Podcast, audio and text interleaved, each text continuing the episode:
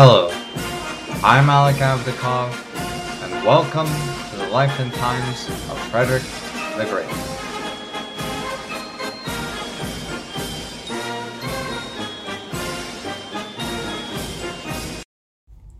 I want to thank all of you who continue to listen to the podcast. I deeply appreciate the support I have received from the community on Patreon. I have to thank our newest patron, Gunter, for being our highest rank, Generalfeldmarschall. Remember that for only $5 a month, you will be supporting the efforts to bring the amazing story of Frederick the Great and 18th century history as a whole to a bigger audience. Do not forget to give me honest feedback and please reach out to me with any questions. Remember that the 50th episode is coming up, and I would love to hear your questions. So, on today's episode is a very knowledgeable guest on 18th century history with a focus in French history. He is a published professor and an excellent podcaster on the Confused Heap of Facts podcast. Please check that out after listening to this episode. The link is in the show notes below. Honestly, if I tried to research this topic on my own, I wouldn't give it the justice that he did. His name is Dr. Jonathan Abel, and I am honored to have him as my guest. There are two main topics of today, however, they feed off each other. These topics are the life of Maurice de Saxe, an extremely interesting character who commanded French armies in the War of Austrian Succession. The second topic is the overall French perspective of the War of Austrian Succession, with a focus on the Battle of Fontenoy. Essentially, we will dive a bit deeper into the Western theater of the War of Austrian Succession in 1745. This is crucial for understanding not just the Prussian situation, but the European situation as a whole. A brief disclaimer that there will be a reference to a sexually explicit act, so keep that in mind when listening. I had a fantastic time in this conversation, and I learned so much from Dr. Abel. The next voice you will hear is my own introducing Dr. Jonathan Abel. Hello, everybody. On today's podcast, we have a very special guest. His name is Dr. Jonathan Abel, and he is an associate professor of military history at the U.S. Army Command and General Staff College. He began working there in 2017 after receiving his PhD from the University of North Texas's Military History Center in 2014.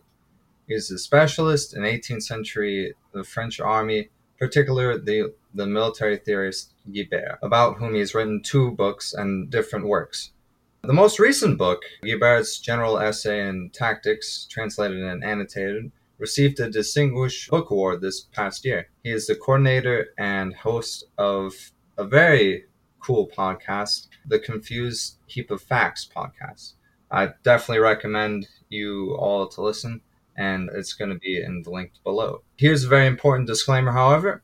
The views of Dr. Abel are his own and do not reflect those of the U.S. government, Department of Defense, Department of the Army, or any other individual organization.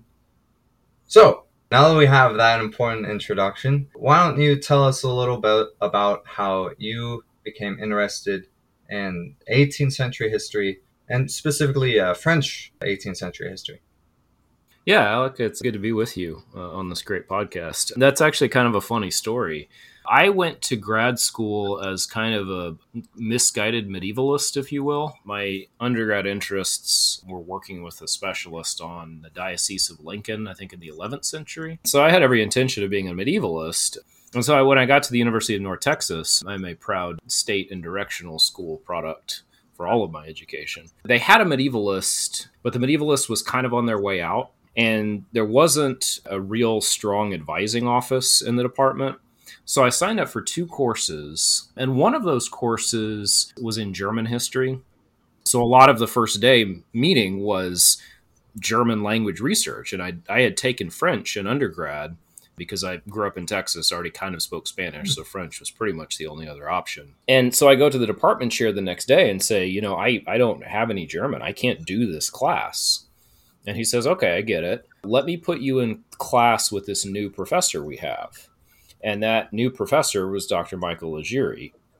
And in hindsight, it was kind of obvious that I should have been there to begin with because I already had an education knowledge of French, and he was the incoming Napoleonist. So I just kind of stumbled into it. And I also kind of stumbled on my main research topic in late 18th century theory. Uh, I kept reading all these books, you know, by people like Christopher Duffy, and they kept mentioning Guibert, but they never, you know, there wasn't much uh, written about him, and there was very little written about him in English. So uh, it was basically a series of happy accidents.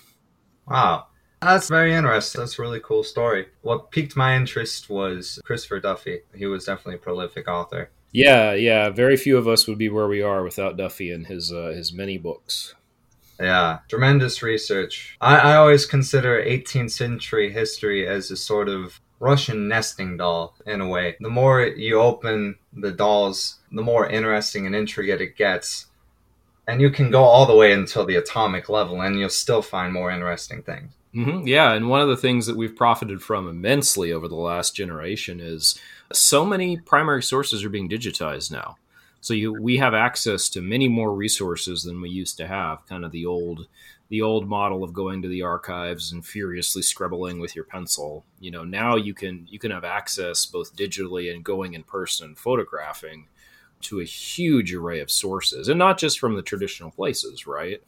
You know, there's there's plenty to study on the, the kind of great captains like Friedrich from Prussia, but there's also a lot of avenues to open in other areas and other states and other places that don't traditionally get a lot of attention in this period, like Italy or Eastern Europe. So, yeah, this is a great time to be an 18th century specialist.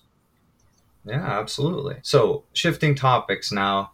Today's main topic is going to be twofold, but they both feed into each other.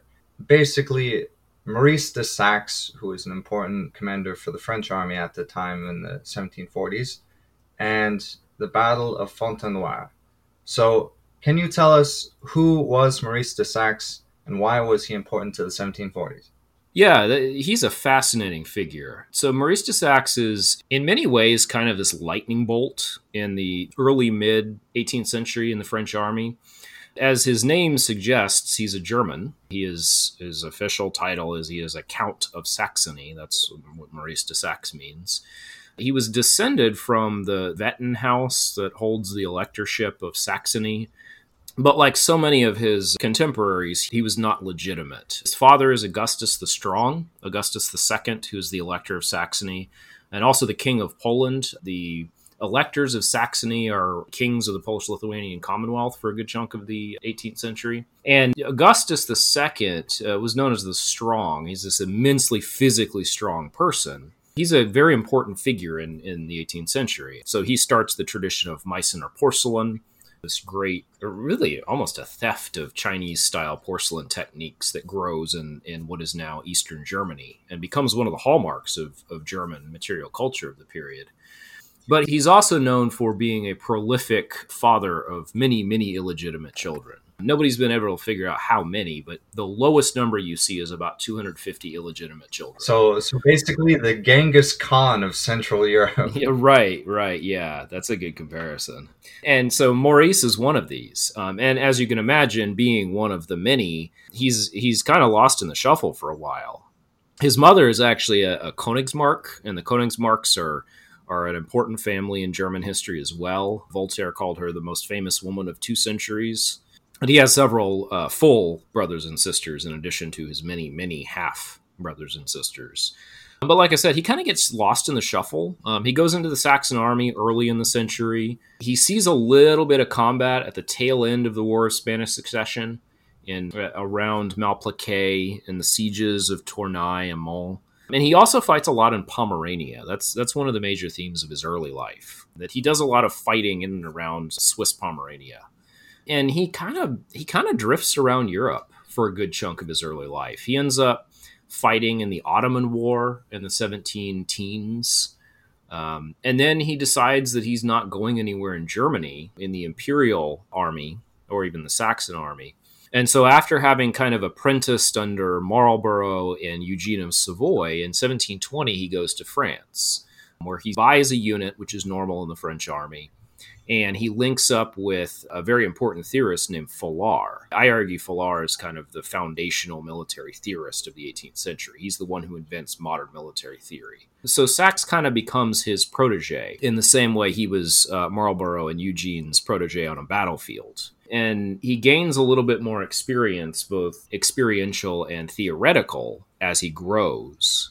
There's a brief marriage in there. It's annulled pretty quickly. For the rest of his life, he basically lives like his father, which is having lots of affairs. Uh, he's also considered, interestingly enough, he is considered a very likely husband for both Anna and Elizaveta, who become czars of Russia. And in large part because he has this connection to the Duchy of Courland, which is now largely in Latvia. He is offered the duchy as duke in 1726. Now, he doesn't hold on to it because the Russians take it, but supposedly the patent that gave him the duchy was his most treasured possession up until the point he died. So what this is what this is painting is a picture of somebody who is really a citizen of Europe. He's one of these kind of cosmopolitan officers who's all over the place, even though he is a bastard whose parentage opened doors for him, opens doors for him. And he's kind of just trying to find a place to stick. And he doesn't really do that until the War of the Polish Succession, which is, for your listeners who may not be aware, the Polish Succession is a major war fought in the 1730s. It doesn't get a lot of attention in English because the British didn't participate in it.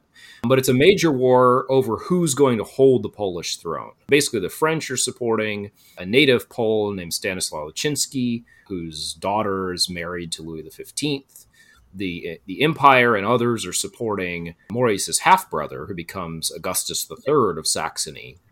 So he ends up fighting in and around the Polish succession. And that's the point where he will receive his first command in 1735, kind of the last major year of hostilities. So, despite not having a ton of experience, by the time we get to the late 1730s, as the Austrian succession is about to break out, he is one of many commanders in the stable of France. Now, just because he's held a command doesn't mean he's going to get a major command in the Austrian succession, which starts in some ways in 1740, although not yet for France. So that's kind of his early life and career. You know, you can kind of see him one of two ways. He is a person who has a very high sense of personal honor He's got a lot of skill, as we're going to find out later, and he's really just finding a place to employ it. The other way to look at it is he's this kind of dissolute, licentious person who's, I mean, he's basically Don Quixote. He's running around Europe looking for a war to fight, looking for a duchy to claim, you know, despoiling lots of young women in the fine tradition of his house. Um, and I, I don't think either of those is wrong. I, I, don't think either of them paints the full picture, but I think there, there's there's truth to both. That's kind of takes us up to the start of the Austrian succession. All right, I have a little bit of an interesting question. So, I've noticed throughout my research in, in 18th century military history that you see a lot of foreign officers throughout all of Europe not fighting for their native homeland, I guess would be the term.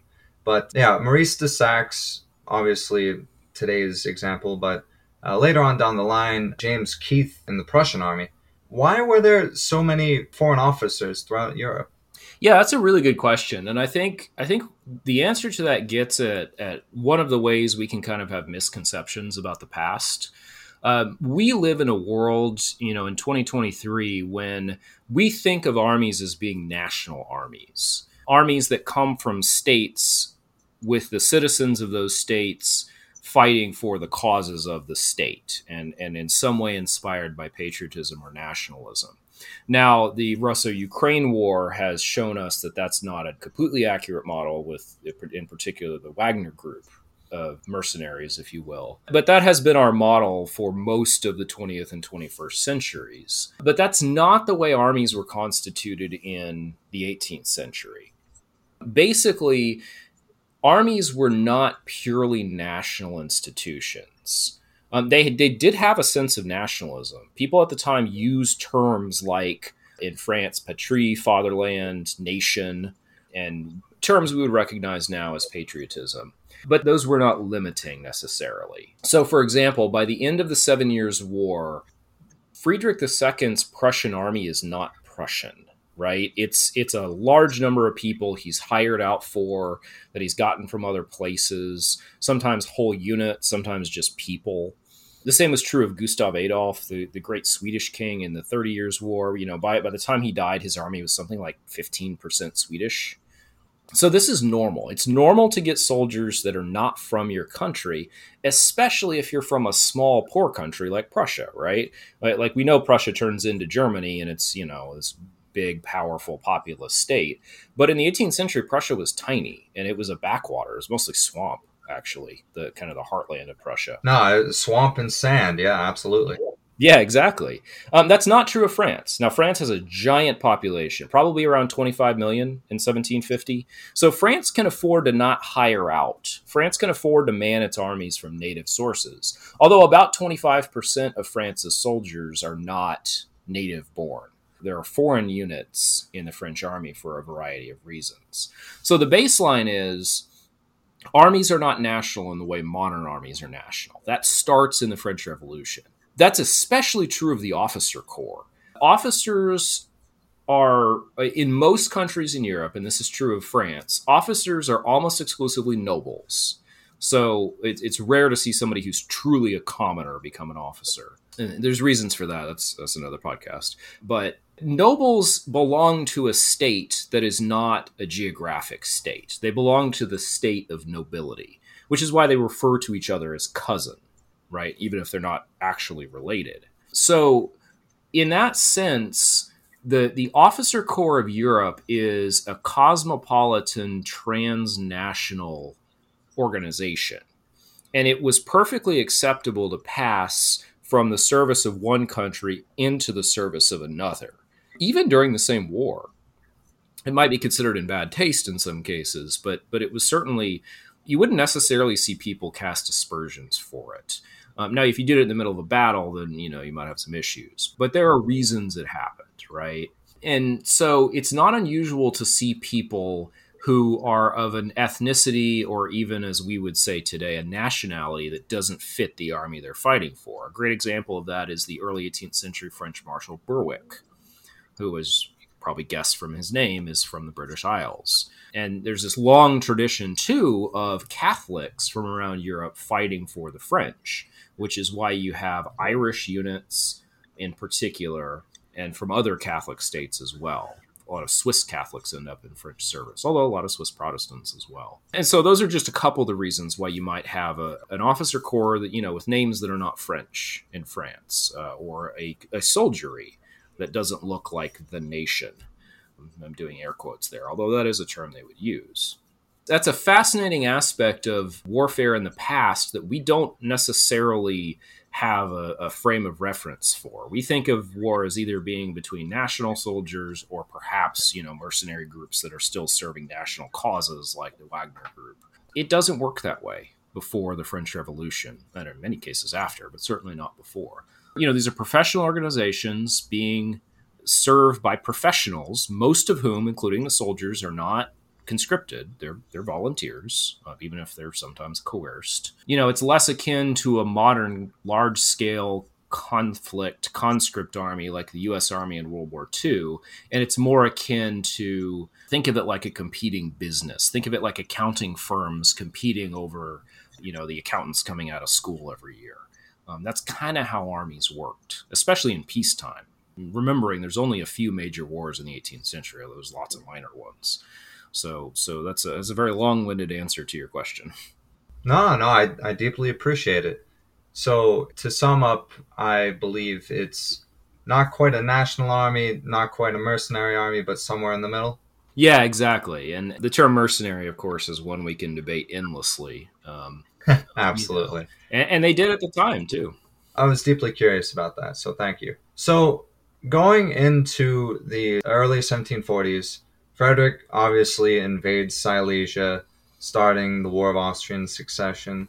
But France does not immediately join. And correct me if I'm wrong, but Cardinal Fleury, the minister in charge of uh, French foreign policy at that time, was uh, in his 80s by then, I believe. So, very old man conducting French foreign policy, uh, especially for those times. So, could you give us a little bit of an idea of what the French perspective of the opening of the War of Austrian Succession was?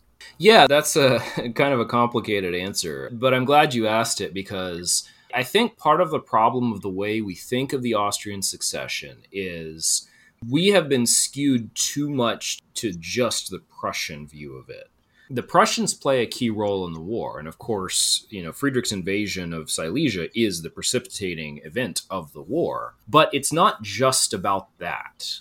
And people who read, for example, John Lynn's Wars of Frederick the Great, which is an amazing survey of, of the warfare of this period, you know, you could forgive them for leaving that book with the impression that this war was entirely about Frederick and Prussia.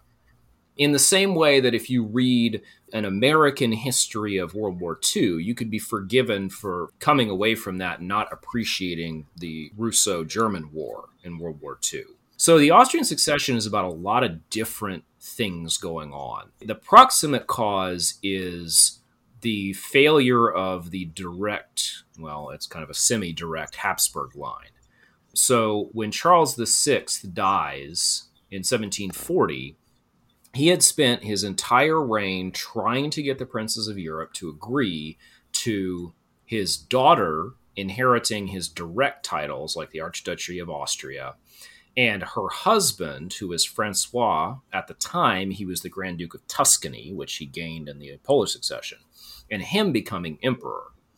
Well, a lot of people signed up for it for whatever reason, but in particular, France looked at that and saw an opportunity. The opportunity being to break the Habsburg hold on German affairs. Now, let's remember something very important in the various treaties that make up the Peace of Westphalia in 1648, France was a guarantor of German affairs. So France has the legal right to intervene in Germany. So they didn't just wander into the war as an aggressor. They are acting according to their treaty obligations dating back at this point almost 100 years. So what the French want to do is they want to knock the Habsburgs off the imperial throne and instead they want to place a prince from Bavaria who eventually does become the emperor, Karl VII. He's a Wittelsbach from Bavaria. The Bavarians are Catholic, they're strong allies of the French. They don't want to be run over by the Austrians. So that's the main reason the French want to intervene in German affairs. Now, the flip side of that is that Fleury, who was Louis XV's tutor and takes control of the government in the late 1720s, as you rightly point out, he's a very old man by the 1740s, and he's going to die pretty pretty soon into the war. Fleury has a different idea of what French foreign policy should be. Uh, dating back all the way to Francois I in the early 1500s, French foreign policy has been anti-Habsburg. It's been let's break the control the Habsburgs have over European affairs, and at that point they control half of Europe: Spain, the Low Countries, Burgundy, Austria, the empire, so it makes sense. Fleury wants to go a different direction. Fleury sees a new problem, which is North Germany, the North German Protestants. And it's not so much a confessional issue, it's just that's the way it kind of happens to work out. But more than anything, Fleury wants peace. Fleury wants France to set aside its traditional rivalries with England, with the Empire, the Habsburgs, with the Spanish, who are now from the same royal family, the Bourbon, and pretty much with everybody. And he wants to develop France. Uh, he wants to develop its overseas colonies, its trade. He wants to develop it internally without these wars that Louis XIV fought that devastated the country. So that's kind of what Fleury is trying to do. That's the main reason France does not enter the war in 1740 when Friedrich invades Silesia. The other thing going on, though, is that Fleury is not the only voice in the French government. There's another group of people, and it's unfair to say that their leader is Belle who will come to be one of the major figures in the war and the next war. But he is one of the leaders. Belle hates the Habsburgs. But weirdly enough, Belle is the grandson of the disgraced finance minister of Louis XIV, Fouquet, and he's kind of trying to redeem his his family. His father basically lived his life as a you know recluse. So Belle Isle uh, he goes into the army. He's he's a fantastically talented general, one of the few the French produced during the century. He is anti-Habsburg. He wants to go fight the Habsburgs. Uh, Louis XV is never a decisive king. He is he can be, but he also sometimes changes his mind. So he is convinced by Belle Isle that France needs to support the Bavarians against the Habsburgs. So you have this kind of farce for the first couple years of the war where the Bavarian army is largely French wearing Bavarian uniforms. So France is not technically in the war until I, forget the exact date. It's either late 1743 or early 1744. I believe 1744. Yeah, like I said, you have this kind of charade for the first couple years. Now, the thing that makes this war really complicated is there's other fights going on. So the French and the Spanish are fighting the Habsburgs in Italy, largely for Spanish gain. We forget Spain is still a great power. They're still fighting to regain all the territory they lost in 1714. And the French are also fighting the English as a colonial war. So the French and Spanish are fighting the English all around the world. The Dutch play a role as well. The Russians are allied to the Habsburgs. In fact, this is the first time we'll see a Russian army in Central Europe. This kind of marathon march of a Russian army all the way to the to the Rhine by the end of the war, which scares a lot of people. So the Russians and the Swedes fight their own war during this war, and Sweden is a traditional French ally. So if this sounds really complicated for your listeners, that's because it is. This is a horrendously complicated war with lots of fronts. It's really a series of small wars being fought as part of the larger war for the French, there are two major conflicts going on. There's the Franco English War, largely in the colonies, and then there's the Franco Habsburg War, in which Friedrich of Prussia is an unreliable ally because he bounces in and out of the war. So that's kind of the overarching picture of the war from a, from a French and from a non Prussian perspective. All right. So, how does Maurice de Saxe get into all of this? How does he participate during the early stages of the war against Austria? Yeah. So, uh, like I said, Saxe at the beginning of the war is kind of a he's kind of in the stable. He's somebody who, for obvious reasons, knows German affairs. He's also somebody who's close to Louis. We have unfairly maligned Louis XV as this kind of do nothing king who you know had, let his affairs be run by other people, by Fleury, later by Pompadour. There's a lot of sexism in that criticism. Louis was very involved in affairs. He just didn't do so in a way that was public. He he had this desk built that would be lifted into his bed every day so he could work, and he worked very long hours. He was basically his own secretary. So Saxe is close to Louis. And Saxe has the ability to influence Louis. I would liken him to kind of a senior military advisor and of course, he has his pedigree.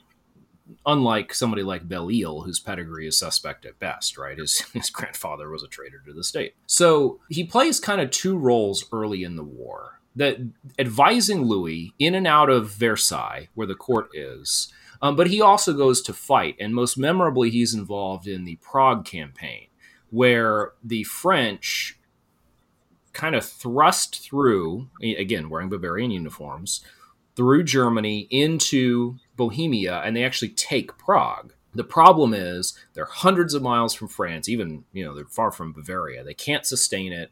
They end up having to weather a siege, and then there's this epic retreat from Prague in the winter as the last units extricate themselves. It's, a great story, it's something somebody needs to make a movie out of. But Saxe really begins to make a name for himself in the French service at the Siege of Prague. He is basically charged with taking the city, and he does. He manages to get some men over the wall and they open the gates and so the french are able to take the city of prague without a prolonged siege without losing a lot of people storming the wall so he becomes kind of a hero in france for that and then he's kind of disappointingly brought back to be a cabinet general. I think he probably ran afoul of Belle Isle and some other people at court. You know, he didn't really have time for court politics. So he doesn't really do anything until 1744. So by that point, the French are in the war and he's given command of one of the armies. There are four armies. So once France finally comes into the war formally,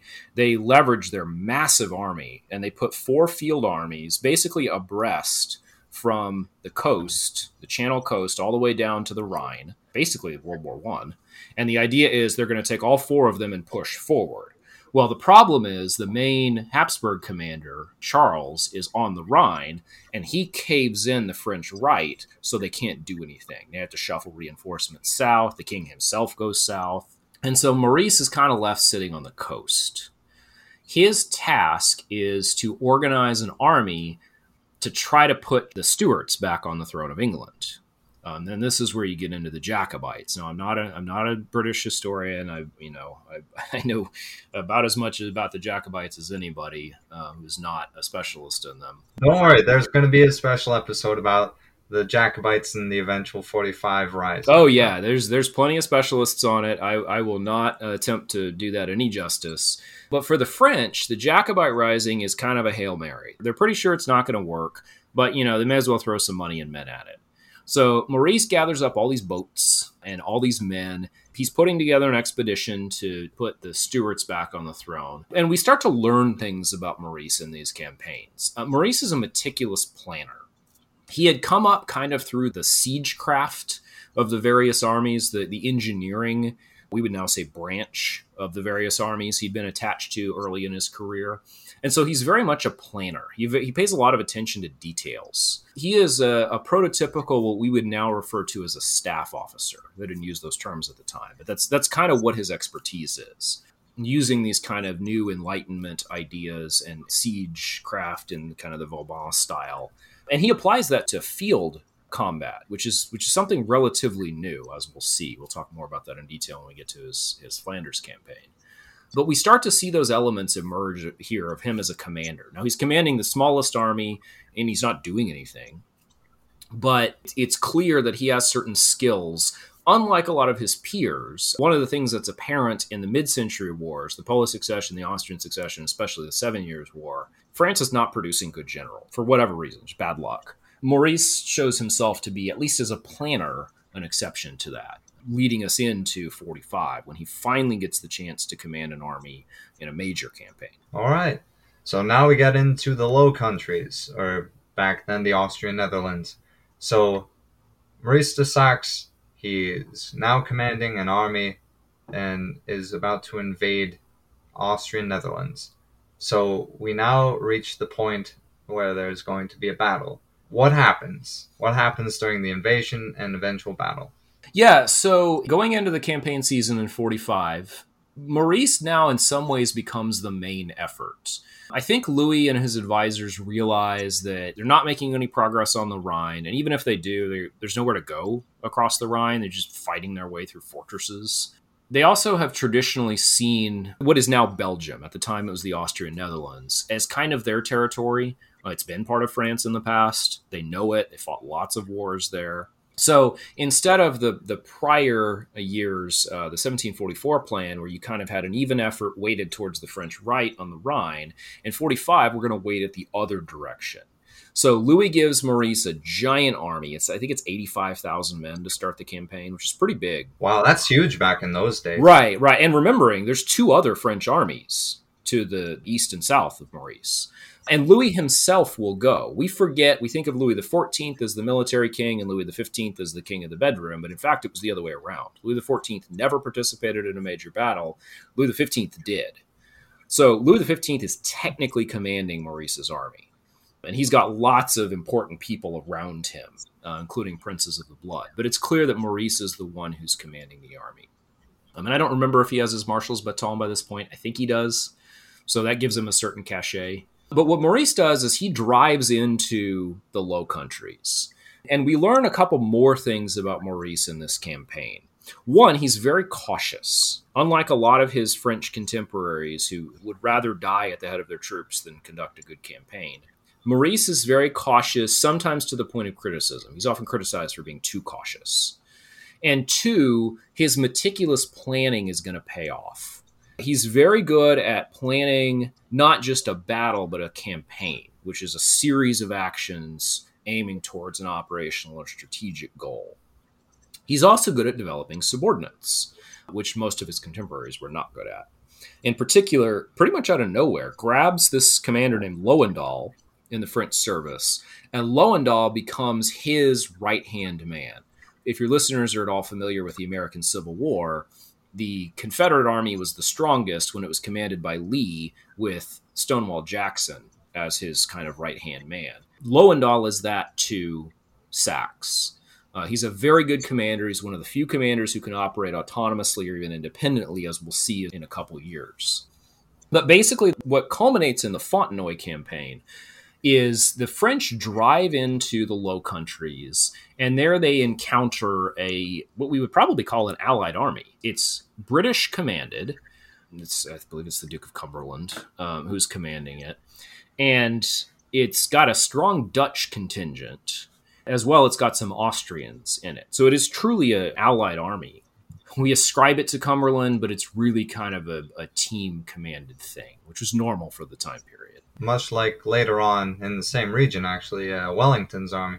Yeah, yeah, and I had the privilege of chairing a thesis on the Dutch army in the 1815 campaign last year, and it's yeah, it's very much a national army, even though even though we don't always think of it that way. But yeah, that's a that's an excellent point. So the idea is the French are driving into the Low Countries, and the Allies have to stop them. So that takes us to the village of Fontenoy, and that's where the great battle takes place.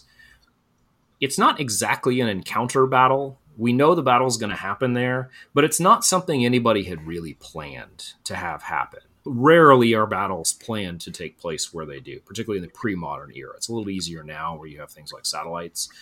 But Fontenoy turns out to be a great place to fight a battle.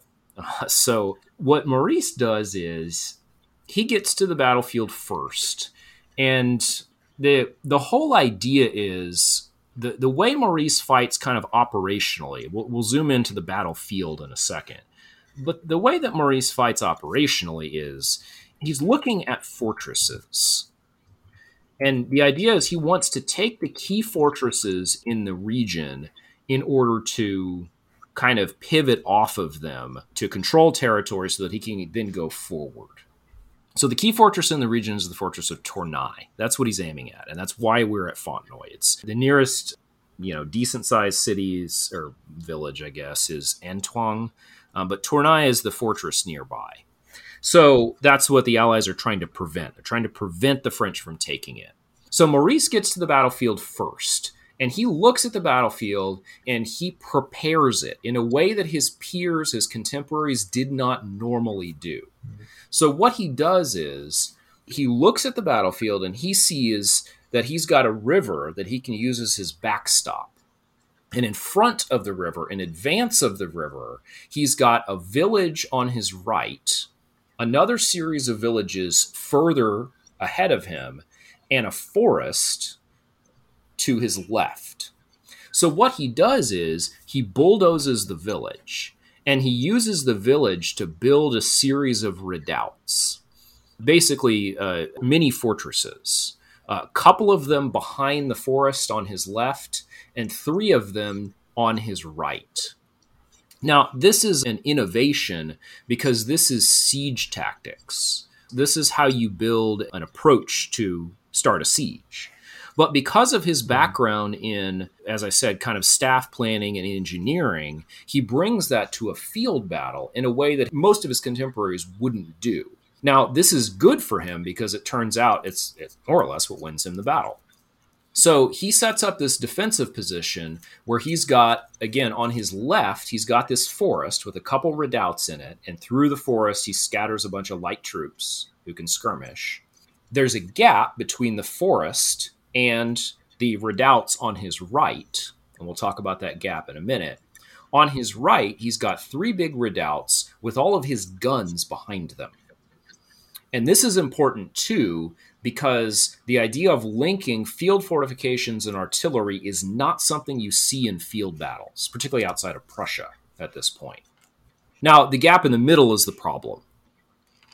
And that's exactly where the majority of the battle is going to take place. So Cumberland arrives, he looks at this position, and he looks at how Maurice has arrayed his forces. He sees the defensive position, he sees the forest, and he sees that Maurice has basically stacked up his infantry with his cavalry behind them in this gap in the center.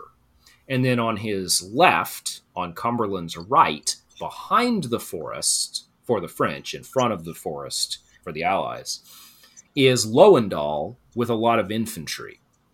So Cumberland looks at this and says, okay, we need to figure out how to attack it. So Cumberland's attack at Fontenoy will basically be three kind of efforts. He's going to push units on his right, the French left, into the forest. into the skirmishers and redoubts, and eventually past that, ideally into Lowendahl's forces. He's going to, on his left, the French right, have the Dutch and part of his units attack the redoubts, those defensive positions that the French have their artillery behind. Uh, and then Cumberland's main effort is going to be straight through the center. He's basically going to take advantage of the British soldier, who's one of the better fighters of the era, and push them through the teeth of the French defenses in the center until he can break them and then do what we would call rolling up the flanks. So that's exactly what happens. The problem is Cumberland's plan doesn't take into account a couple of different things. One, Cumberland doesn't understand the efficacy of the French fire. The skirmishers in the forest, and especially the artillery behind those redoubts, just crushes the two wing attacks. They go nowhere. Um, and there's some debate over whether the, the commander of the attack into the forest knew what he was doing. There's a strand of, of analysis of this battle that argues that that's what lost it for them. But either way, the, the wing attacks largely fail. They're driven back. The attack in the center actually succeeds. The British push through the French center. They break the French infantry in the center. They break a, one of the lines of cavalry until they've got this weird kind of box formation. It almost looks like an infantry square, except it's huge. It's you know it's it's uh, you know tens of thousands of men. And at that point, Saxe is actually worried that he's lost the battle. He's ill and so he's kind of commanding from a litter. There's some indication he might have ordered the king or requested that the king depart the field, uh, as well as the Dauphin, the, the heir to the throne, is on the battlefield as well. But then he kind of rallies. Saxe, in particular, will push his cavalry into the teeth of this British box formation in the center, and then he'll turn his guns on it. And this is the thing that really is signals a change in the way battles are being fought you can't just mass units together anymore when you have artillery on the battlefield. And between the efforts of the French noble horsemen and the guns, Cumberland is forced to retreat. Both sides take massive casualties, and uh, Maurice wins the battle, basically secures the success of the operation for the year, and cements his legacy as this great, not only battlefield commander, but a great operational commander. However, this is just the beginning. So we, you know, we focus a lot on Battle of Fontenoy, and there's lots of books written about it, and you know, people pay a lot of attention to it. But this is just the beginning of Maurice's campaigns.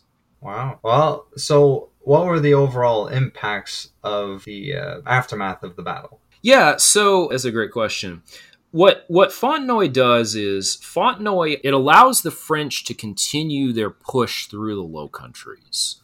It doesn't break the Allies. In fact, they'll come back. Cumberland himself will come back. The Allies will come back with other armies. Eventually, the main Habsburg army will come to the Low Countries. But what it does is it allows Maurice, one, to take the good position, to take Tournai, but then to use that to move on. And basically, every year for the remainder of the war, there's a major battle.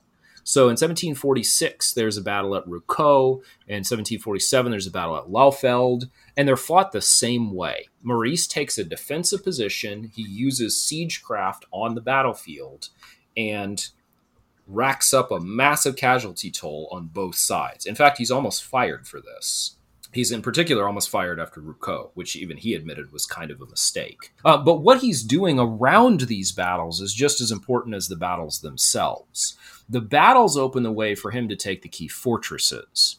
So what he does is he takes the main army and he detaches Lowendahl to go take other undefended places. So while he's fighting the Allied armies, Lowendahl is taking cities like Antwerp. And so that's enabling Maurice to conduct not just battles, but conduct a real campaign. Um, and this is one of this kind of signals the shift from uh, you know 18th century what's often referred to as Kabinettskrieg, this kind of idea of limited wars with with you know rare battles, to modern warfare, which is stringing battles together into campaigns, moving from the tactical level of war up to the operational and strategic levels. And Saxe shows himself to be a master of this. I think Rocoux and Laufeld kind of, I think they do kind of color the victory at Fontenoy. I think they show that Maurice was not necessarily a great tactical commander, but of course he doesn't need to be. An army commander doesn't need to be a tactician. That's why that's why you have you know captains and colonels. He shows that he and Lowendahl, not incidentally, are far above average operational and strategic commanders. By the end of the war, Maurice has essentially taken all of what is now Belgium, and for the first time in a very long time, he has taken the city of Maastricht, which is in the, the, southern part of the Netherlands. It's that little finger of the Netherlands that pokes down to the south. Maastricht is the key to the Netherlands, the entire Netherlands, not the country, the Low Countries. If you take Maastricht, you control all of it. So by the time he takes Maastricht in 1748, he is the one dictating the peace terms. Basically, he and the commander of the Habsburg army work out the peace treaty that's later signed at Aix-la-Chapelle, or Aachen, as the Germans call it. So by that point, he has made himself the premier general. And I would say this even knowing that that Frederick the Great is fighting in this war. I would say he makes himself the premier general of the first half of the 18th century. I don't think we see Frederick's talents really until the next war. Well, I mean, consi- considering he ran away at Mollwitz and right was was iffy at but either way, um, right. I I find this very interesting. I, I just concocted this in my mind, but Maurice de Saxe sounds like the antithesis of Frederick the Great's commanding style. Frederick solved strategic problems through tactical excellence, whereas it seems that Maurice de Saxe focuses on the operational and strategic level and is iffy at the tactical level. Is that a correct hypothesis, I guess? Yeah, I think there's some truth to that. I think the great advantage that Frederick has is he has the army and the culture that his ancestors gave him right? You can argue, but there are few armies in the pre modern period better than the Prussian army of 1740. Now, Friedrich will get that entire army killed pretty quickly, but he doesn't have to worry about tactical prowess, right? Even as early as the 1720s, I found documents from the 1720s in, in the French archives where they're already talking about how good the Prussians are. They haven't even seen them fight a war, but they already know how good they are because they're watching their exercises. So Friedrich doesn't even have to be a good tactician. I mean, he, he is. Anybody who's who's studied the Battle of Leuthen, I mean, it's it's on par with Cannae as a great tactical operational execution. Uh, but he he's starting from a much higher floor than Maurice is. You know, the French are, are in the 18th century. The French are axiomatically brave, but not necessarily disciplined or skilled. Um, that's kind of the trade off. And, and again, it's another podcast, but there's a lot of debate about what the French soldier is in the 18th century. So yeah, I, I think I think Maurice is what he should be. I think he's an operational strategic level commander. I think he leaves the probably should have left some of the tactical details to his subordinates. Um, but I, as I said, I think he's one of the the earliest of the modern commanders who truly understood that you know the battlefield is not the end; it's the beginning. And of course, what Frederick is doing in Prussia is he's trying to find the formula that Napoleon will later perfect, where at Austerlitz, Napoleon not only wins the battle, but he also wins the war. Where if you can collapse the grand strategic, strategic, operational, and tactical into the tactical level, yeah. war is really easy. It's a problem later when winning the battle doesn't win him the war, as in 1812 but that's what they're all searching for. That's what they're all looking for. And Friedrich knows. He knows he has to go like a rocket at the victory because if he doesn't, his enemies are just going to overrun him. And he gets very lucky they don't do that in the Seven Years' War. But here, he is very canny. He's very savvy about how he's playing the war. I think Saxe is much, in many ways, Saxe is his opposite because he's much more methodical. Saxe uses that expertise he has as a staff officer, as a planner, as an engineer.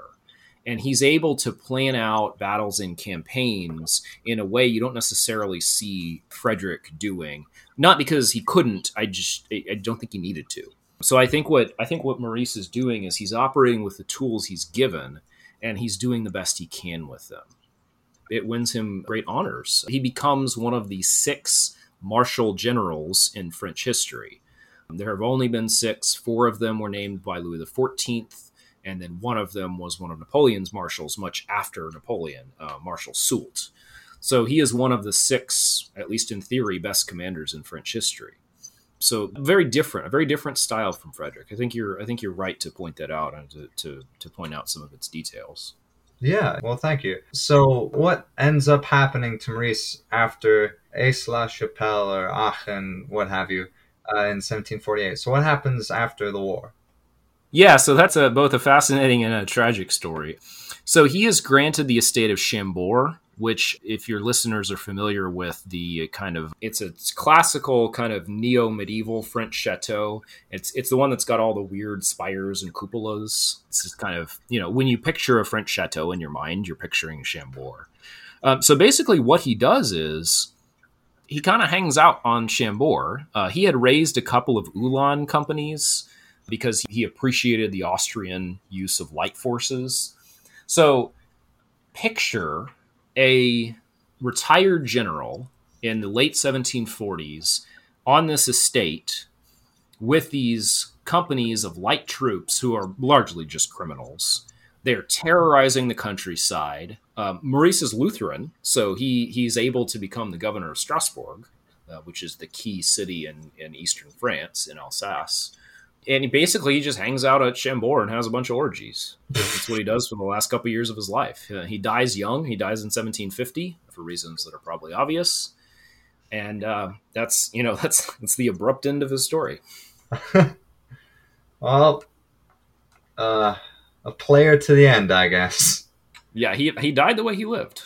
All right. Well, on that note, I would like to ask you a question I love to ask any guest on my podcast. Uh, do you have any parting wisdom to share with the audience? Yeah, I think there's two things to take away from from Maurice's life and career. Uh, one of those is, of course, the the might have been right. If he manages to make it another ten years, France probably does much differently in the Seven Years' War. They probably don't keep getting beaten by the small army of Brunswick. Um, as well, Lowendahl also dies. It's, I think 1754. So he and his protege both die before the next war. I think it's it's one of those uh, quirks of history that you know history could have gone very differently if the if they hadn't happened. Um, but the other thing I think that's worth pointing out is you know as I said kind of at the beginning, we often view this time period and these wars purely through the lens of Friedrich and the Prussians. Uh, there's nothing wrong with that lens as long as it's not the only one. And I think what Maurice Maurice shows us is as a commander and as a commander of French forces, there's more going on, particularly in the Austrian succession, than just what's happening with the Prussians, right? After all, it is the Austrian succession. So that I think is a lesson worth taking away from this. The other thing on a personal level, I think people should take away from Maurice is that Friedrich is not the only way to do it. Frederick the Great is, I mean, he's the great for a reason, but at the same time, he's not the only way you do it. Uh, a, a, discussion I have with my World War II colleagues all the time is, and I, and I teach officers in the U.S. Army, so this is a discussion we have with them too.